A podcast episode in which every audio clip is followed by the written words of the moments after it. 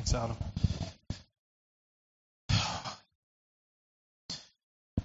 Yeah. Um,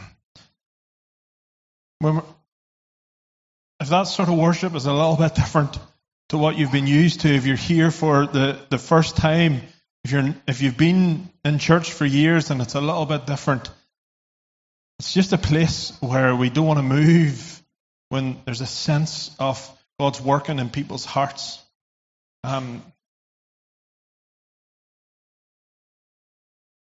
that's what we're here for. We're here for Him. It's not about us, it's about Him. So we want to try and worship Him as best we can and connect with Him as best we can and allow Him to minister to our hearts. So I pray that your heart has been touched in that time. And I'm also asking for some permission. We're probably just going to go over a little bit um, of where we've been time wise. Do I have permission to do that? If you need to go, you have permission to go. If the kids' teams who we want to try and honour, if, if anyone wants to, at a stage, go and bring the kids up, then we're family. So that means the kids can come, they get to play in all of this. So we want to hear from Jesus. He's already been ministering to our hearts. Let's have that continue. So, this is who we are. We're genuine people. We're authentic people who are trying to follow Jesus as best we can. And we've been on this journey. Well, we're continually on this journey, but the last two or three weeks, we've been in this sense of how do we stop the bus for a moment, consider our ways as we're challenged as we've been going through this book of Acts, trying to learn how to be a little bit more like Jesus, because that's the call us on our lives. If you want, and this is your first week here, you can connect with the last two weeks, and that'll bring you up to speed of where we're at on that. But basically, we're trying to be a little bit more like Jesus, because that's the call that's on our lives. And I'm going to apologize. The last two weeks I've sat because we're on this together, and I want to be sitting down to say that we're learning this together. But this week, I have to stand. Because this is stuff that I get so passionate about. I would feel like I'm being constrained if I sit. And so I need, and I urge you, this is stuff that we need to take on board. I think God's working in our hearts individually, but also as a community at the moment around coming back to the place of worship in Him and then the overflow of that means that we get the benefit together, but also our city and our region get the benefit because God is working in and through us. And so we've been um, looking at our love for God, our faith, the genuine faith. We looked last week at authentic community. What does that mean when that love overflows out of our hearts into those who are immediately around us? But the beautiful thing is, it doesn't stop there, and it was never intended to stop there. That's religion. But the love of Jesus is meant to overflow out into those who need it most. And that's what we keep challenging ourselves on. And you'll have heard that over and over and over uh, uh as you join with us as a community. That's intentional. It's because that's who we are. We want to be focused on those who need to hear and to experience the love of Jesus most. And if you're here for the first time, that's what our heart for you is, that you would feel so welcome here, that the, the overflow of what we're trying to see flow through us would flow through into you. And so, um, if you've got a Bible with you, if not, there's a few around the side. We've been in this part of Scripture in Acts chapter 4. And so I want us to go back to that. Acts chapter 4, verse 32 to 35. It says, All the believers were one in heart and mind. No one claimed that anyone had the of their possessions was their own, but they shared everything they had. With great power, the apostles continued to testify to the resurrection of the Lord Jesus. And God's grace was so powerfully at work in them all that there was no needy person among them. For from time to time, those who owned land or houses sold them, brought the money from the sales, and put it at the apostles' feet, and it was distributed to anyone who had need. Sounds like a good community, doesn't it? It sounds like something that people can get their head around. Of course, you would be generous. Of course you would look after one another. But can I tell you something? There are many, many communities that that can happen in. What's the difference with us? What's the difference with the early church here is right in the middle of that. Where it says, with great power, the apostles continued to testify to the resurrection of the Lord Jesus. They couldn't stop talking about Jesus. Why?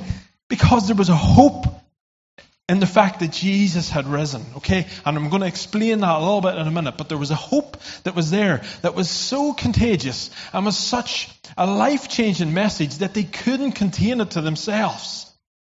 It couldn't just stay within their community.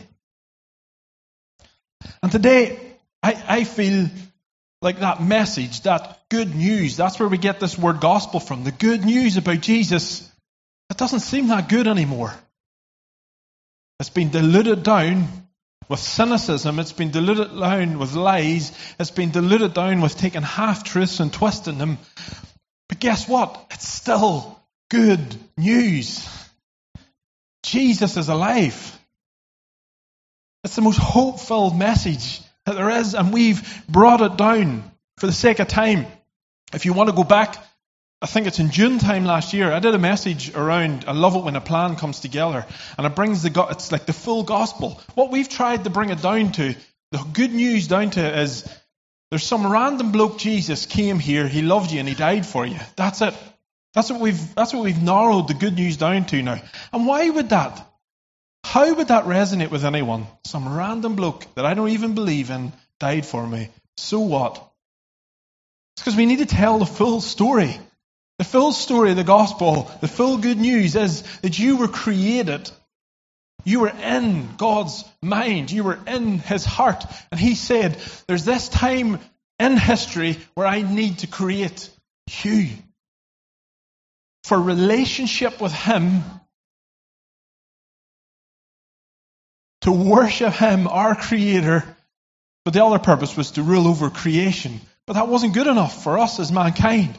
And so what we decided was, no, we are going to decide for ourselves. And so man breaks relationship through Adam and Eve, breaks relationship for eternity, but also breaks the purpose and their heart towards the purpose that they're sent towards. But God was so loving and this relentless pursuit of us that He said, No, I can't leave it like this. I love my creation. I love my children so much that I'm going to pursue them, constantly pursue them. And so through this family, uh, Abraham and his family became this nation of Israel that basically all the Old Testament tells us is that over and over and over and over again, they tried to do it on their own effort, but there was a need for someone to restore the relationship through their perfect behavior and their sacrifice that would take the place for us. And so that all throughout the Old Testament, we keep hearing this word of this Messiah or this Savior that was going to come. And everyone knew that the prophecies that had been given in the past, like, had all come true except this one around the Messiah, the Savior of mankind. And Jesus comes in the New Testament. He dies on the cross. And He is that Messiah. He, he takes our place. Why? So that then relationship can be restored and our original purpose and our original design is restored. And so the rule and reign of Jesus begins at that point. That's what we talk about the kingdom of heaven. It's not just like a, a, physical place. It's the rule and reign of Jesus begins. So he would reign over creation, have us alongside him in doing so as co-heirs with all the co-authority towards God's perfect future, restored future. And that's the hope that we keep having. That because of what Jesus has done, we have a future. There is a future. Get this. There is a future for us. I know it's hard to think like that when you see around in our world at the moment, and it just seems to be becoming increasingly and increasingly hopeless, but there is hope. And the thing is, even the secular narrative plays into this. Okay? So, what the world will tell you is as we progress as people, We become more and more towards perfection, and there's this future utopia in front of us. Okay, so what is that? It's basically the kingdom narrative with God taken out of it. And that goes back to the beginning of time where we tried to say we can do this on our own. Adam and Eve saying we'll be our own God. So we're just repeating the same thing again. But the problem is whenever you throw God out, we throw out hope, true hope. So there's this guy, Cornel West, who's an American philosopher. And he's, he talks about like the hope that we have as Christians is so much different to the hope that the world has. Because the hope that the world has, if you don't have Jesus, is just optimism. It says this optimism is a notion that there's sufficient evidence that would allow us to infer that if we keep doing the things that we're, that we're doing, somehow things will get better. somehow things are going to get better. But we throw on God out, and He is the source of hope. You see, trying to believe these secular narratives, that actually requires more faith. More faith than it does to believe in a creator who has always had a plan and purpose for us, who has always had a hope filled future for us through Jesus. But ever since Jesus rose up, his resurrection, there have been stories that have gone around beginning with the Roman guards and the Roman uh, uh, authorities who said, We're going to pay you money to say this didn't happen. And so these people in the early church knew we have to get this message out. Why? Because hope has come. Hope has come and we've missed it. See, people had all these ideas that Jesus would be this physical ruler. There was a, there was a desire for a hope filled ruler that was going to come. That's, people thought it was a physical ruler, but Jesus had come and he was going to rule over all. And so it's a hope filled message that begins with God. So Romans 15, I just want to focus on this really quickly. Romans 15, if you want to turn to it, you can. I think the guys maybe have it on the screen as well. It says this May the God of hope fill you with all joy and peace as you trust in him, so that you may overflow with hope by the power of the Holy Spirit. You see how it begins? Hope begins with God. He's the God of hope. He's the beginning. He's the, the middle. He is the fulfillment of hope. Every part of hope comes from Him. It has to be because He is the creator He is the one who has that future for us. Without Him, this utopian narrative makes no sense because there is no hope for the future. It's only optimism. Even the president or past president of one of the most secular nations on earth. Uh, France, President Sarkozy, this is what he said a few years ago. Secular morality always risks exhausting itself because it is not backed up by a hope that fulfill, fulfills mankind's aspiration for the infinite. There's an eternal hope, a true hope that is only found in Jesus. Only Jesus. And a lot of you may be here and you're thinking, that's okay, I've already accepted Jesus. I don't know how you all stand in relationship with Jesus. Do you have relationship with him? Because if you don't, you don't have hope, a, a real, true hope. And that's why we stand here, because we want you to have that. So I'm going to give an opportunity at the end for people to respond to that. And if you want that hope, then please, please think about that over the next few minutes. But look at it. Hope was meant to what? Overflow. So you see, this is the thing. We've been on this journey this last few weeks, a very inward journey, but it's meant to overflow. It's meant to flow out of us. As we are filled, it flows out. That's why we have this mission statement here about we long to see the hope and love of Jesus spill out into the hearts, homes, and streets of the city of Carlisle and beyond to see this whole region come alive. It may not seem like it at times, but we sort of have an intention about what we want to do. We want to be hope carriers. We want to love genuinely with no other reason but to love people with the love of Jesus. It's an infectious hope. It's meant to spread. Infectious means liable to be transmitted to people um, or organisms through an environment. This is why we do things like this. It's not just a nice thing to do, it's because we want the hope to spread. But the thing is, Hope. I asked a couple of my friends this week for their what hope means for them. And my friend Ryan said this hope is only needed when there is darkness and despair. You see, this world that we're in right now is crying out for hope. It's crying out for hope. And what are we doing?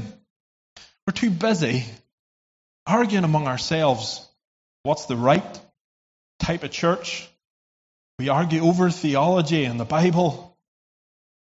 And we spend so much time on things that really, really are secondary issues. And we haven't caught on yet. And I know we're pretty good at this as a church. We love to look outwards. But I'm going to say this to us as a challenge. We haven't fully got it yet. We haven't fully got it yet. That there are people out there who need. They're not projects. They're not just another event. They're not just a program. There are people who are crying out for hope. And we have that hope, and it's meant to overflow from us. How do we pass that on? Well, we do it by this verse. Look what it says. We overflow by the power of the Holy Spirit. That's why we believe in having God's Word and the Holy Spirit. It cannot be either or, it has to be both. We've been equipped by God Himself living within us through the Holy Spirit. But again, through the generations, the church that's all of us as the church. We've tried to do it on our own strength. And so what's happened is we either um, go out, and I know this, I've said this before, in Northern Ireland, we've done the, the turn or burn, trust or combust sort of stuff. There is no love in it at all. It's just like you're going to hell. Love Jesus, everything's all right. It's not loving. Then on the flip side of that, we also have got in a, into a society of doing really good moral things but we don't talk about Jesus. And that's not loving either. Because that's giving false hope. Yeah, everything's okay if we feed you. Everything's okay if this happens, if this happens, if this happens. But it's not Jesus. So it's not true hope. We have to talk about Jesus. And I'm not saying that we go out onto the streets and become these um, hate preachers. I'm not saying that that we become people who just constantly shove stuff down people's throats. But when we are empowered by the Holy Spirit, it means that when we see an opportunity, we'll recognize it and we'll do something at that moment. So when there's an opportunity to pray with someone, we say, I am going to choose hope for you. Can I pray for you? When someone is going through something that you have gone through before, and you get to share your story of how Jesus came in and brought you hope? Are we ashamed of him? Because it feels like either we, we don't believe that he is the carrier of hope and the true message, or we're ashamed of him. And I'm saying to you that I am sick and tired of feeling like Jesus is second best in this society when he is the one person who can bring true hope an infectious hope that lasts for eternity. And we might not see the immediate change in that, but we know that in the long term, each of us have a hope. That's why we pray, Come, Holy Spirit, here, because we know we need the Spirit's Holy Spirit's power. It's not that, you know, God isn't here and suddenly we invite him in, you know. It's not that. I love um, what Jay Pathak, he's an American pastor, said around this recently about the vineyard movement. Because we pray this because, I think he's quoting Jonathan Edwards, we want to warm our affection to have a sense of his presence. It's like we pray, Come, Holy Spirit, because we want to literally feel what are you up to? Who are the people that need this hope? And you know the beautiful thing about that is it's not restricted to here. We get the overflow into our everyday, the hope of Jesus. I want to try and bring this in the land here. Sorry, I'm a bit all over the place. I want to try and bring it in the land. See, we can only overflow from what we have ourselves. We can only overflow from what we have ourselves. And I get that sometimes I've had a real sense of it this morning that some of us don't feel very hopeful at all. We cannot see a way out We cannot see a future. We cannot see where this hope is at. Can I bring you back to the start of that? Look, may the God of hope fill you. Okay, so he fills us with joy and peace and hope as we what? Trust in him. See, the thing about trust is, if I was to call someone up here and say, hey, do you trust me? Okay, fall back. And they look around like this and they see what's going to happen. That's not trust. That's not faith. That's not hope filled. It's false hope because you know what's going to happen already. But trust is built in the hard times. And I wish that it wasn't. I wish it would be easier than that. But Jesus doesn't promise that hope comes easy. It's from Him. But our sense of it, our trust comes when we don't see the outcomes, yet we choose. I get that. We choose. Hear that? We choose to trust anyway. If I be honest with you, this week I've felt really spiritually battered and bruised. And I'm journeying with a friend back home who was on fire for Jesus, was in youth ministry, right now, for the last 18 years, for 18 years, journeying with deep depression and deep anxiety that's causing suicidal thoughts and tendencies. And yet he's teaching me something in all of it. Because whenever he wants to give up, there's just something like a little mustard seed of hope that's within him. See, that's hope when you cling to even a mustard seed. And I wish I had the answers for him. I wish I knew what was going to happen. Sometimes I look at it and I'm like, Lord, what are you, what are you up to? I don't know. But, but, see, I want more than optimism. Just the stuff that I can see, oh, aye, this will happen. I want hope for him. That even, even if he can't see the way out, he knows that God's in this and he's journeying with him. And I'd love you to pray for him. I'd love you to pray for him because I want so much to see breakthrough. On the other side of that, and this is why I've felt all over the place this week, on the other side of this, we have two friends back home. And if you know our story, you know that we journeyed um, through just a real hard season of miscarriage after miscarriage after miscarriage. And we journeyed this with some friends.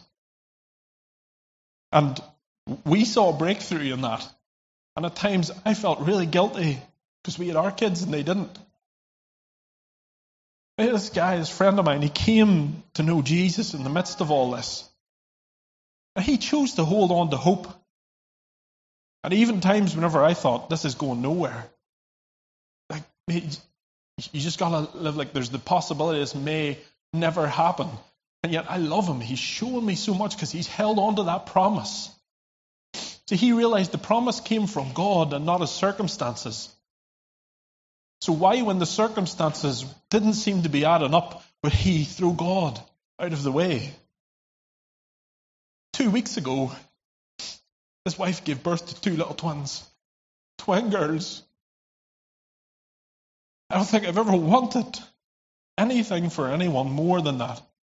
But you know what he taught me? It wasn't about the outcomes in that, it was holding on to hope. And that's what the enemy wants to take us away from. There is always hope. See, I, my mind got totally blown on this. We're coming into close here. My mind got totally blown on this. A couple of years ago, no, well, more than that, it's about five, six years ago. So Zoe's uncle Clark. Zoe's uncle Clark loved Jesus with all his heart. And I used to love spending time with him because I felt closer to Jesus by being around him. And I remember he, he battled uh, cancer for years. He fought it hard. But it got to the end. And I remember saying to him, Clark, I don't know what to pray for you because I, I don't see hope in all of this by what is being said by the doctors right now. He's like, Ricky, I don't know if it's the space that I'm in right now. But I have full clarity on this. I'm holding on to hope. What? I'm holding on to hope because guess what? I'm getting healed the other way. I'm either going to get healed here on earth, I get to share the story, and hope will overflow. Or I get healed, but I do it in the presence of Jesus. There's a world out there who don't have that sort of hope. See, Abraham had promises, and he never saw the fulfillment of that, but he still pushed in anyway. And so I want to pray for us in this. I want to pray for us in this. Would you stand for a moment? Because the enemy wants to rob us of hope. If any of you know the Hunger Games, President Snow, he's the main antagonist in it who's trying to break the people over and over and over again. And I feel a little bit like the Lord showed me something in this, like the enemy Satan is trying to do exactly the same way, because this is the phrase here of President Snow hope. It's the only thing that's stronger than fear. A little hope is effective, a lot of hope is dangerous. I want to be dangerous for the kingdom because we have a hope that overflows. And so if you need that, let's pray for that right now. So would you bow your heads just to give us a little bit of privacy around this? So if you need that hope right now, can you just really quickly put your hand up? And I know that's a big, big step, okay? But the thing is, I'm going to get people around you to pray for you, so it's the only way. Because I'm not the only carrier of this. We all carry this. Who needs a bit of hope right now? I know I do. Yeah. We need some hope, refilled with hope. So, can I urge you really quickly just to look around you? Who are the people? Keep your hands up. Who are the people? And go, if you don't have your hand in there, go and put your hand on someone and begin to pray. I'm going to pray over that, a release of hope. But get everyone praying amongst ourselves. So, Jesus, thank you that you are the hope bringer. So, Holy Spirit, we just release that afresh right now. We release hope across the room. We release peace across the room. Holy Spirit, overflow into our lives. Overflow into our lives. We pray more.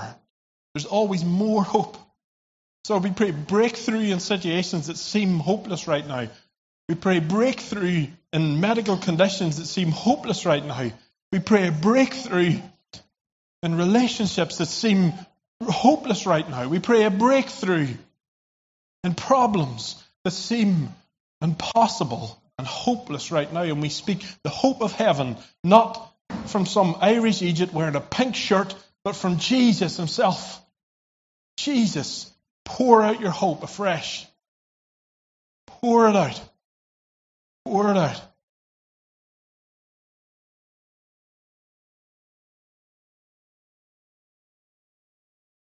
So we're going to stay in that place. Continue to pray for people. If you need someone to pray for you, go and ask someone.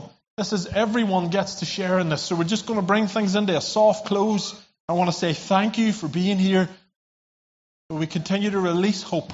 If you've got kids, go and get your kids. But come back up if you need prayer. Don't leave without getting a little dollop of hope. We want to be generous with hope. In Jesus' name. Yeah. Holy Spirit.